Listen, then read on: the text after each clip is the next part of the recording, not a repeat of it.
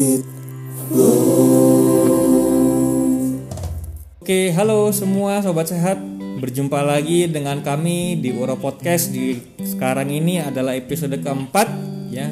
Saya sekarang menjadi host kembali. Mungkin sudah bertemu dengan saya di episode pertama. Saat ini kita akan membahas nih mengenai topik yang mungkin banyak pria masih merasa bingung ya.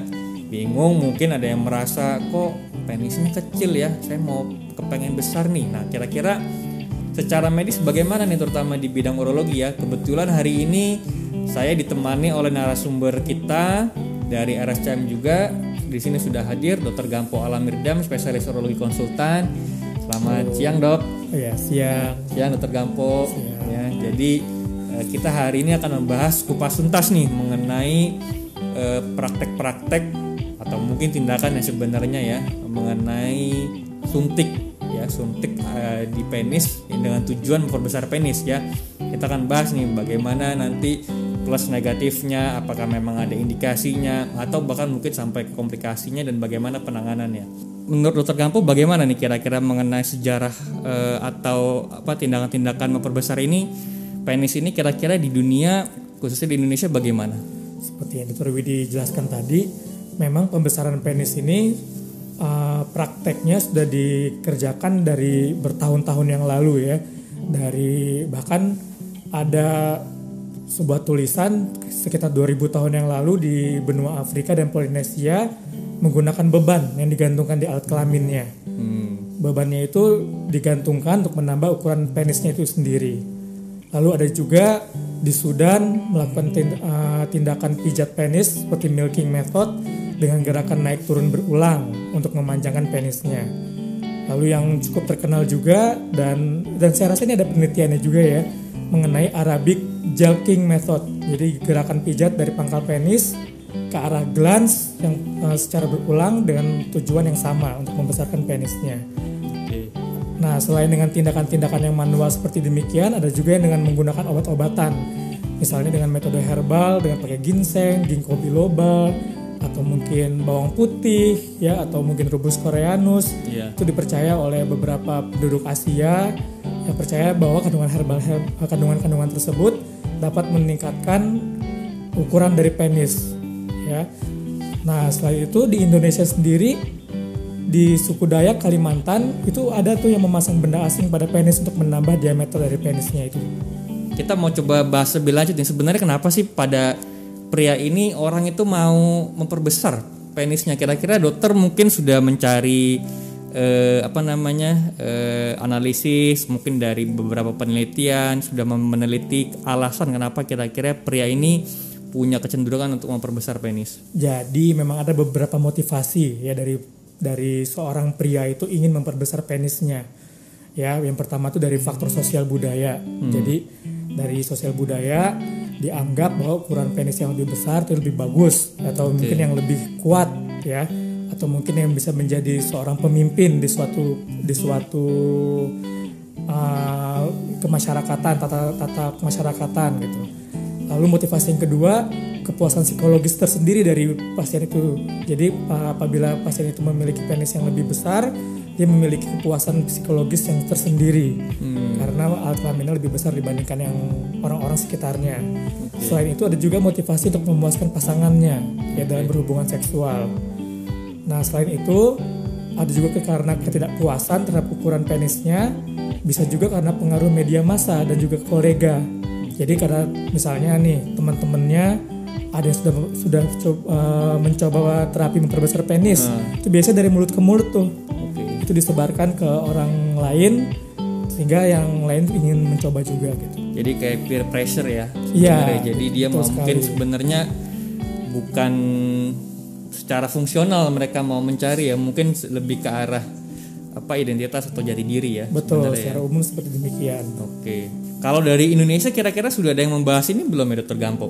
Ada penelitian yang sudah dikerjakan oleh teman kita dari Makassar Oke. yang sudah dimuat di American Journal of Medical Science. Dari paper tersebut, kepuasan terhadap tindakan sebagian besar 86% tidak puas terhadap tindakan yang terjadi. Hanya 14% saja yang merasa puas. Dan dari tujuannya itu sendiri uh, lebih dari setengah itu memang tujuannya untuk memperbesar penis. Yang kedua uh, sebesar 32% untuk mengobati disfungsi ereksi dan tujuan yang lain yaitu untuk memuaskan pasangannya. Oke, jadi memang ternyata juga hasilnya juga efeknya positifnya juga ternyata lebih banyak yang tidak puas ya dok ya? Kebanyakan yang kebanyakan hasil ternyata tidak puas terhadap tindakan yang dikerjakan kepada mereka. Oke dan memang kalau kita lihat kan berarti kan memang e, keinginan motivasinya lebih bukan karena untuk memuaskan pasangan tapi lebih ke arah mungkin appearance ya. Jadi memperbesar penis yang mungkin sebagai e, motivasi yang paling mungkin kurang lebih hampir 56% ya. Kurang lebih seperti itu. Jadi memang e, alasannya berbeda bukan untuk secara fungsional Oke, nah eh, tadi kan kita sudah mengulas ya kira-kira alasannya pria untuk memperbesar penis itu ya balik lagi merasa penisnya kecil ya. Sebenarnya itu kira-kira eh, kalau bisa dibilang itu eh, apa namanya pikiran seperti itu ada kondisinya tidak dok dokter Gampo kira-kira apa memang itu normal atau sebenarnya ada ada ada istilah sebenarnya di dunia kedokteran? apabila dibilang normal sebenarnya bisa menjadi normal ya dokter Widi ya. Yeah. Tapi apabila ini menjadi suatu yang um, membuat distress di kehidupannya, ada suatu kelainan yang nama yang yang bisa kita namakan penile dysmorphic disorder. Okay. Ya jadi kelainan ini disebut juga dengan small penis disorder atau small penis anxiety. Jadi dia ini uh, diciri-cirikan dengan yang pertama ini harus dicatat ya, ukuran penisnya sebenarnya normal. Tapi dia memiliki gejala preokupasi mengenai ukuran penis setidaknya satu jam per hari. Nah, dan yang ketiga karakteristiknya memiliki kepercayaan diri yang rendah. Dan dia menunjukkan perilaku kompulsif dan repetitif mencari terapi untuk memperbesar alat kelamin. Nah, yang seperti ini biasanya uh, memiliki resiko yang lebih besar untuk mengalami masalah-masalah lainnya seperti disfungsi ereksi, disfungsi orgasme ataupun penurunan kepuasan seksual secara umumnya. Oke, jadi memang sebenarnya secara physically mungkin sebenarnya normal ya, tapi mungkin ada masalah mungkin uh, psikis yang merasa mungkin tidak puas gitu, Betul. Gitu ya. Jadi sebenarnya ukuran penisnya memang normal gitu. Sebenarnya ukuran penisnya normal itu bagaimana ya, Dokter Gampo? Kira-kira apakah ada patokan uh, apa namanya uh, kalau usia segini tuh harus segini atau mungkin ada cut off lainnya misalnya? Sebenarnya sih tidak terdapat ya dokter Widi nilai pasti ukuran penis yang normal. Hmm. Ya, dan 86% perempuan biasanya merasa tidak masalah dengan ukuran penis pasangannya. Okay. Ya, dan ini biasa ekspektasi ukuran penis ini uh, munculnya dari laki-laki lebih dari responden perempuan. Nah, memang ada perbandingan ukuran penis yang dimuat di beberapa jurnal itu uh, seperti di negara Amerika Serikat rata ukuran saat ereksinya kurang lebih 15,6 sampai 15,8 cm di Australia kurang lebih 16 cm dan ada beberapa negara laporan dari negara-negara di Cina, negara-negara di Asia nah, seperti di Korea, India, Iran, Cina dan Turki itu melaporkan ukuran yang lebih kecil lagi, kurang lebih 11,8 sampai dengan 13,6 cm. Jadi memang mungkin beda beda negara, beda populasi manusia prianya juga beda ukuran normal ya, ya berarti dok. jadi beda beda ras beda ukuran juga. Jadi mungkin ya untuk pria-pria yang mungkin di Indonesia kalau kita mau menilai ukuran penisnya ya dibandingkan dengan yang mungkin dari Amerika atau Eropa mungkin sebenarnya ya jangan jangan disamakan jangan disamakan. nah, berarti ya. jadi sudah, karena memang secara penelitian seperti ini ya, ya. nah, normal memang berbeda dari setiap lokasi setiap daerah yang di dunia ini. Oke iya baik.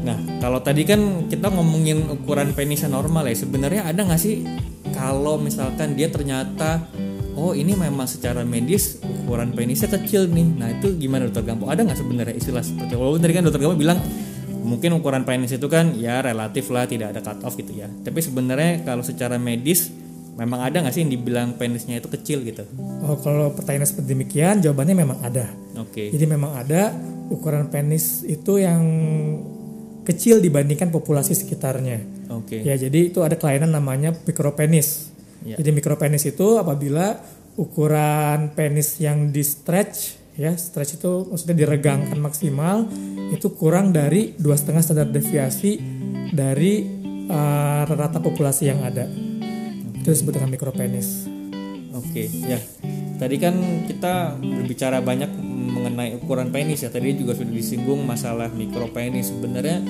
cara menghitung nih, mungkin biar sekedar nice to know nih untuk sobat sehat itu ukur penis itu bagaimana ya, Dokter Gampo ya, supaya seragam nih, gitu. Oke, bisa dilihat ya di layar ya.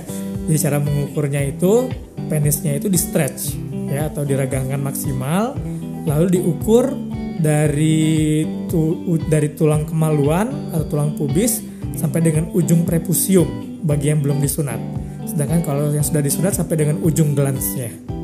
Itu cara mengukur penisnya dokter Widi. Glans berarti ujungnya bener-bener ujung penis Bener-bener ya. ujung, tapi ingat caranya harus diregangkan dulu ya. Oke. Diregangkan dulu maksimal baru diukur. Dan itu eh, dan apa patokan awalnya itu di tulang pubis atau tulang kemaluan. Dan selalu ingat ya bahwa beda negara, beda benua bisa beda ukuran normalnya ya, Dokter Gampo ya. Iya. Oke. Nah, kita balik lagi nih masalah suntik menyuntik di area penis nih. Nah, kan tadi kita sudah panjang lebar nih ngomongin yang di Indonesia, yang di luar negeri. Kira-kira macam-macam zatnya apa aja nih Dokter Gampo nih yang banyak mungkin eh, di dunia sudah dicoba sama orang-orang ya kita nggak tahu. Ada apa aja mungkin supaya sobat sehat bisa kebayang nih bahwa yang disuntikin itu apa aja. Oke, saya mulai dari non medical dulu ya. Ya, baik. Yang non zat-zat non medical atau non medis itu bisa dari minyak-minyak mineral seperti minyak minyak kelapa, minyak palm atau minyak zaitun, bisa juga vaselin, bisa juga parafin cair, bisa juga metallic mercury, bisa petroleum jelly, bisa transmission fluid. Nah, tapi di luar substance non medis ternyata yang di secara medis pun juga ada dokter Widi. Oke. Ya, misalnya dari uh, lemak Lemak dari pria jaringan itu lemak sendiri ya. dari jaringan Pria. lemak ke uh, pria itu sendiri yang Oke. disuntikan ke Penis. disuntikan ke penisnya. Lalu ada beberapa zat seperti namanya poliakrilamid, si kolagen ataupun asam hyaluronat itu memang ada pada prakteknya diinjeksikan untuk menambah besar penis. Nah, tadi kan Dokter Gampo bilang di kalangan medis juga ada tindakan yang memperbesar penis ya dok. Ya, itu kira-kira mungkin bisa dijelaskan tidak kira-kira macamnya seperti apa, bagaimana eh, tindakan pembedahannya mungkin sekilas saja supaya kita juga dari sobat saya juga bisa tergambarkan gitu bagaimana. Oke, jadi ada beberapa tindakan yang dapat dilakukan dari, dari segi medis ya untuk menambah ukuran penis. Itu bisa yang pertama bisa membuat lem bertambah besarnya diameter. Yang kedua bisa juga untuk memperpanjang, memperpanjang ukuran penisnya. Ya, yang dari yang pertama dulu untuk yang untuk menambah diameternya itu itu biasanya dilakukan tindakan penyuntikan. Nah, untuk yang memperpanjang penis ada beberapa tindakan yang bisa dilakukan ada seperti penile traction therapy bisa juga uh, di penis kita tuh ada suatu jaringan ikat gitu ya yang mengikat penis kita namanya ligamentum suspensorium ligamen itu dipotong gitu. Ligamen dipotong untuk memperpanjang ukuran penisnya. Lalu ada juga dengan mengatur kulitnya dengan tindakan Z plasti ataupun dengan tindakan v, YV plasti. Pokoknya pada prinsipnya tindakan-tindakan itu bisa memanjangkan penisnya. Tapi seperti yang saya katakan sebelumnya juga eh, kebanyakan dari laporan-laporan eh, dari laporan-laporan yang sudah melakukan tindakan ini dilaporkan bahwa ukuran yang memanjang itu adalah ukuran sebelum ereksi. Tapi ketika ereksi, kebanyakan dia secara tidak secara dia tidak tidak signifikan memunculkan perbedaan yang bermakna. Nah, eh, bicara tadi kita ngomongin masalah suntik di penis ini kira-kira tentunya tadi kan dokter Gampo kita sudah bahas ada beberapa paper yang bilang ada komplikasi, tidak puas. Nah, kira-kira kalau masalah komplikasinya ini apa aja nih dokter Gampo dari tindakan-tindakan suntikan ini? Oke, pertama kita ha- harus menyamakan persepsi dulu atas namanya dulu nih Dokter Widi. Oke. Ya, Nah. jadi uh, dari seluruh dunia banyak nama-nama yang dipakai untuk menamakan kelainan ini. Hmm. Ada yang menyebut dengan namanya penal parafinoma, ada yang menamakan dengan penal silikonoma, Hmm. vaselinoma. Tapi yang secara medis atau, atau secara medis, secara medis ya, Iya. secara medis diterima itu yang namanya sclerosing lipogranuloma Oke. dari penis meskipun pada praktek sehari-harinya lebih sering orang menyebutnya penal parafinoma. Oke. Penal parafinoma ini bisa memunculkan uh, beberapa komplikasi. komplikasi-komplikasi yang muncul uh, bisa ringan, bisa sedang, bisa berat. Nah, komplikasi yang ringan seperti nyeri pada penisnya, pembengkakan, kemerahan ataupun gatal ya ataupun keluar semacam cairan discharge dari kulitnya itu sendiri. Nah, kalau yang keluhan yang bersifat sedang bisa menyebabkan terbentuknya ulkus atau luka gitu ya. Bisa sekresi pus atau nanah, bisa perubahan kulit menjadi lebih pucat, bisa bahkan kadang-kadang bisa menimbulkan gejala sistemik seperti demam. Ya seperti demam karena infeksinya tersebut. Lalu bisa juga muncul perdarahan bisa juga muncul keluhan nyeri ketika berkemih nah pada penya, pada keluhan yang berat itu bisa terjadi nekrosis atau atau kematian jaringan dari penisnya itu hmm. nah pada beberapa keadaan bisa terjadi suatu hal yang mengancam jiwa jadi infeksinya itu uh, berkembang begitu hebatnya sehingga uh, meluas ke daerah sekitarnya dan dia menyebabkan infeksi menyebar ke seluruh tubuh. Okay. Itu pada kelainan namanya gangren Fournier okay. yang dapat menyebabkan kelainan sepsis.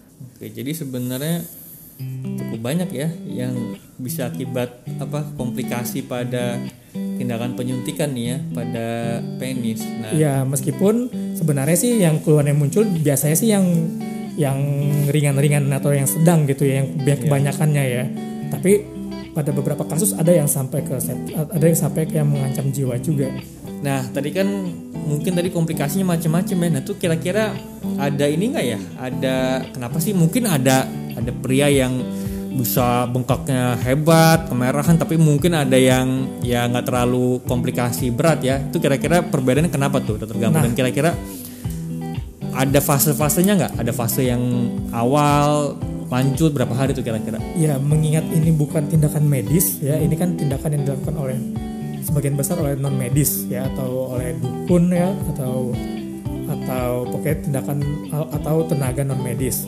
Jadi itu biasanya zat yang diinjeksikannya itu tidak seragam, hmm. Dokter Widi. Yang pertama kita nggak tahu jumlah yang diinjeksikan berapa banyak. Hmm. Yang kedua komposisinya seperti apa ya yang ketiga lokasi injeksinya di di penis sebelah mananya dalamnya ya dan juga durasi dari injeksi sendiri pun tidak seragam itu semua berbeda menyebabkan uh, penemuan klinisnya berbeda-beda dari orang ke orang ya tapi gejala yang muncul itu bisa dalam dua hari sampai dengan 30 tahun ya jadi paling cepat dua hari yang paling lama tuh dia bisa muncul sampai selama 30 tahun Gejala dininya bisa muncul bengkak, merah, lalu benjolan dan juga nyeri. Dan gejala yang bersifat lanjut bisa nyeri saat ereksi atau bentuknya ulkus dan juga masa yang mengeras. Nah, uh, tindakan yang di tindakan yang dilakukan oleh orang non medis ini biasanya uh, setelah menginjeksikan suatu zat itu disertai dengan pijatan Pijatan itu menyebabkan kandungan zat dari zat yang diinjeksikan ini masuk ke struktur yang lebih dalam melalui pembuluh limfatik. Nah, tadi kan kita sudah banyak berbicara ya Gampo yang mengenai komplikasi apa saja nih akibat uh, tindakan penyuntikan di penis. Nah, kira-kira kalau kita ketemu uh, dengan pasien pria seperti ini, ada nggak sih terapinya yang bisa kita lakukan sebenarnya kita berikan nih supaya mungkin uh, memberikan solusi kepada mereka? Untuk uh, tata laksana terhadap komplikasinya, itu ada tata laksana konservatif dan juga tindakan pembedahan. Tindakan konservatif itu kita bisa memberikan obat-obatan seperti antibiotik apabila ada infeksi, penahan nyeri, anti radang gitu ya. Uh, tapi tata laksana konservatif ini tidak menyembuhkan penyakitnya karena pada prinsipnya ada barang yang ada barang yang diinjeksikan, ada reaksi jaringan di situ. Nah, itu harus dibuang jadi tindakan pembedahan adalah strategi terbaik untuk mengobati penyakit ini. Oke. Okay. Nah, jadi gimana caranya? Itu harus dilakukan eksisi ataupun pemot atau pemotongan terhadap jaringan yang sudah rusak, termasuk uh, nodus limf regional. Jadi apa? harus melakukan eksisi seluruh jaringan yang rusak. Oke. Okay. Ya, uh, pada prinsipnya semua jaringan yang rusak uh, harus dibuang. Jadi begini Dokter Widi, biasanya yang disuntik itu misalnya cuma satu atau dua cc gitu tapi reaksi jaringan yang terjadi itu bisa meluas. Okay. Nah, daerah yang luas yang sudah rusak itu harus dibuang semua. Lalu kira-kira kalau dibuang, saya mungkin biar kebayang aja nih sobat saya, kira-kira nanti terapinya tindakannya mesti gimana tuh dok? Apa ditutup atau bagaimana? Jadi ada beberapa tindakan yang bisa dikerjakan. Hmm. Yang pertama uh, kita bisa mengerjakan dalam satu tahap, bisa juga mengerjakan dalam dua tahap. Yang satu tahap itu yang pertama dibuang, ya. Lalu kan ada ada defek atau kehilangan jaringan atau kehilangan kulit ya di sekitar penisnya itu itu bisa harus diambil dari tempat lain pada prinsipnya. Bagaimana mengambilnya? Bisa dengan cara flap. Flap itu mengambil jaringan sekitarnya, misalnya dari kulit skrotum atau kulit kantong kemaluan. Jadi semacam di oper, uh, tindakan rekonstruksi operasi uh, dari kulit skrotum dinaikkan ke atas untuk menutupi penisnya. Bisa juga dengan tindakan skin graft, mengambil uh, kulit bayi yang lain, misalnya dari kulit paha, ya atau kulit uh, lipat paha juga bisa lalu di, dilakukan penutupan uh, terhadap dilakukan penutupan uh, bagian penis yang sudah dibuang kulitnya tersebut Oke, jadi ya sebenarnya bisa direkonstruksi ya, tapi bisa ya rekonstruksi alangkah baiknya sebenarnya tidak usah diapa-apain ya sebenarnya. tapi bagus kalau udah bagus-bagus penis normal iya. ya disuntik eh, mau mau gimana pun tindakan operasinya tentunya tidak bisa menjadi seperti normal lagi jadi eh, eh, komplikasinya tet- tetap ada dokter Widi ya Ada ya. Nah, tidak terdapat satu teknik pembedahan yang paling unggul dan aman sampai, Jadi- sampai dengan saat ini. Dari banyak tindakan cara memperbesar penis ini baik dari medis maupun dari suntik juga sebenarnya ya apa namanya eh, belum ada yang bisa dibilang ini paling baik bahkan mungkin malah bisa dibilang secara apa namanya kesimpulan mungkin komplikasi juga cukup banyak ya dokter Gampo ya Komplikasi tetap ada cukup banyak. Nah, kalau mungkin sebagai kesimpulan nih Dokter Gampo nih, kira-kira ada pesan nggak yang mau disampaikan sobat sehat mengenai eh, bukan bukan praktek ya, apa namanya eh, tindakan-tindakan suntik penis untuk memperbesar penis ini, kira-kira ada nggak? Oke, mungkin simpulan dari uh, pembicaraan kita hari ini yang penting itu adalah pendekatan psikologi kepada pasien harus dilakukan. Jadi karena kebanyakan pasien sebenarnya ukuran penisnya itu normal. Jadi pendekatan psikologi untuk meyakinkan pasien bahwa penisnya itu sebenarnya normal, tidak perlu ditambah-tambah lagi gitu ukurannya. Jadi uh, dari beberapa penelitian juga melaporkan ternyata setelah uh, kita melakukan pendekatan psikologi itu bisa berhasil me- membuat pasiennya tidak melakukan tindak ti- tidak jadi melakukan tindakan pembesaran penis kurang lebih 66,6% sampai dengan 100%. Ya, jadi penelitian lain da- da- oleh uh, Ganem itu dari 250 pasien yang setelah diberikan terapi konsel- konseling psikologis hanya 9 yang tetap melakukan tindakan pembesaran penisnya. Jadi memang pendekatan psikologi ini cukup penting ya. Mungkin tadi berkaitan juga sama apa tadi small penis anxiety ya. Betul. Jadi oke, lalu apa lagi nih Dokter Gampo pesan-pesannya? pendekatan harus dilakukan secara multidisiplin ya jadi oleh dokter oleh dokter oleh dokter spesialis urologi oleh dokter eh, spe- spesialis kesehatan jiwa dan oleh beberapa ten- tenaga medis lainnya. Nah selain itu eh, kesimpulannya yang bisa diambil tindakan bedah merupakan opsi terakhir. Ya jadi untuk pembesaran penis tindakan bedah merupakan opsi terakhir. Dan tindakan injeksi zat harus dihindari karena besarnya resiko dari komplikasi-komplikasi yang ada. Nah, jadi di sini tenaga medis memiliki peran penting untuk memberikan edukasi kepada masyarakat mengenai tindakan pembesaran penis ini. Ya jadi terima kasih Dokter Gampo sudah hadir di episode kali ini. Nanti mungkin kita bertemu lagi ya Dokter Gampo ya kita bisa membahas hal yang lain nih mungkin seputar mensel atau mungkin seputar konstruksi ya. Sama-sama dengan senang hati. Baik, terima kasih Dokter Gampo sudah hadir. Ya, sama-sama. Oke, jadi demikian sesi kita hari ini. Sudah bicara kupas tuntas mengenai tindakan memperbesar penis. Semoga dari sobat sehat semuanya bisa eh, memberikan manfaat untuk kita semua. Dan jangan lupa untuk klik like, share, komen dan subscribe dari YouTube kami. Dan juga kita juga ada di Instagram dan juga follow juga Spotify dan eh, Twitter kami. Dan nantikan selalu topik-topik kita berikutnya di Uro Podcast mudah-mudahan ini bisa menjadi wawasan eh, bagi kita semua terutama di bidang urologi. Saya rasa demikian sampai jumpa di episode berikutnya.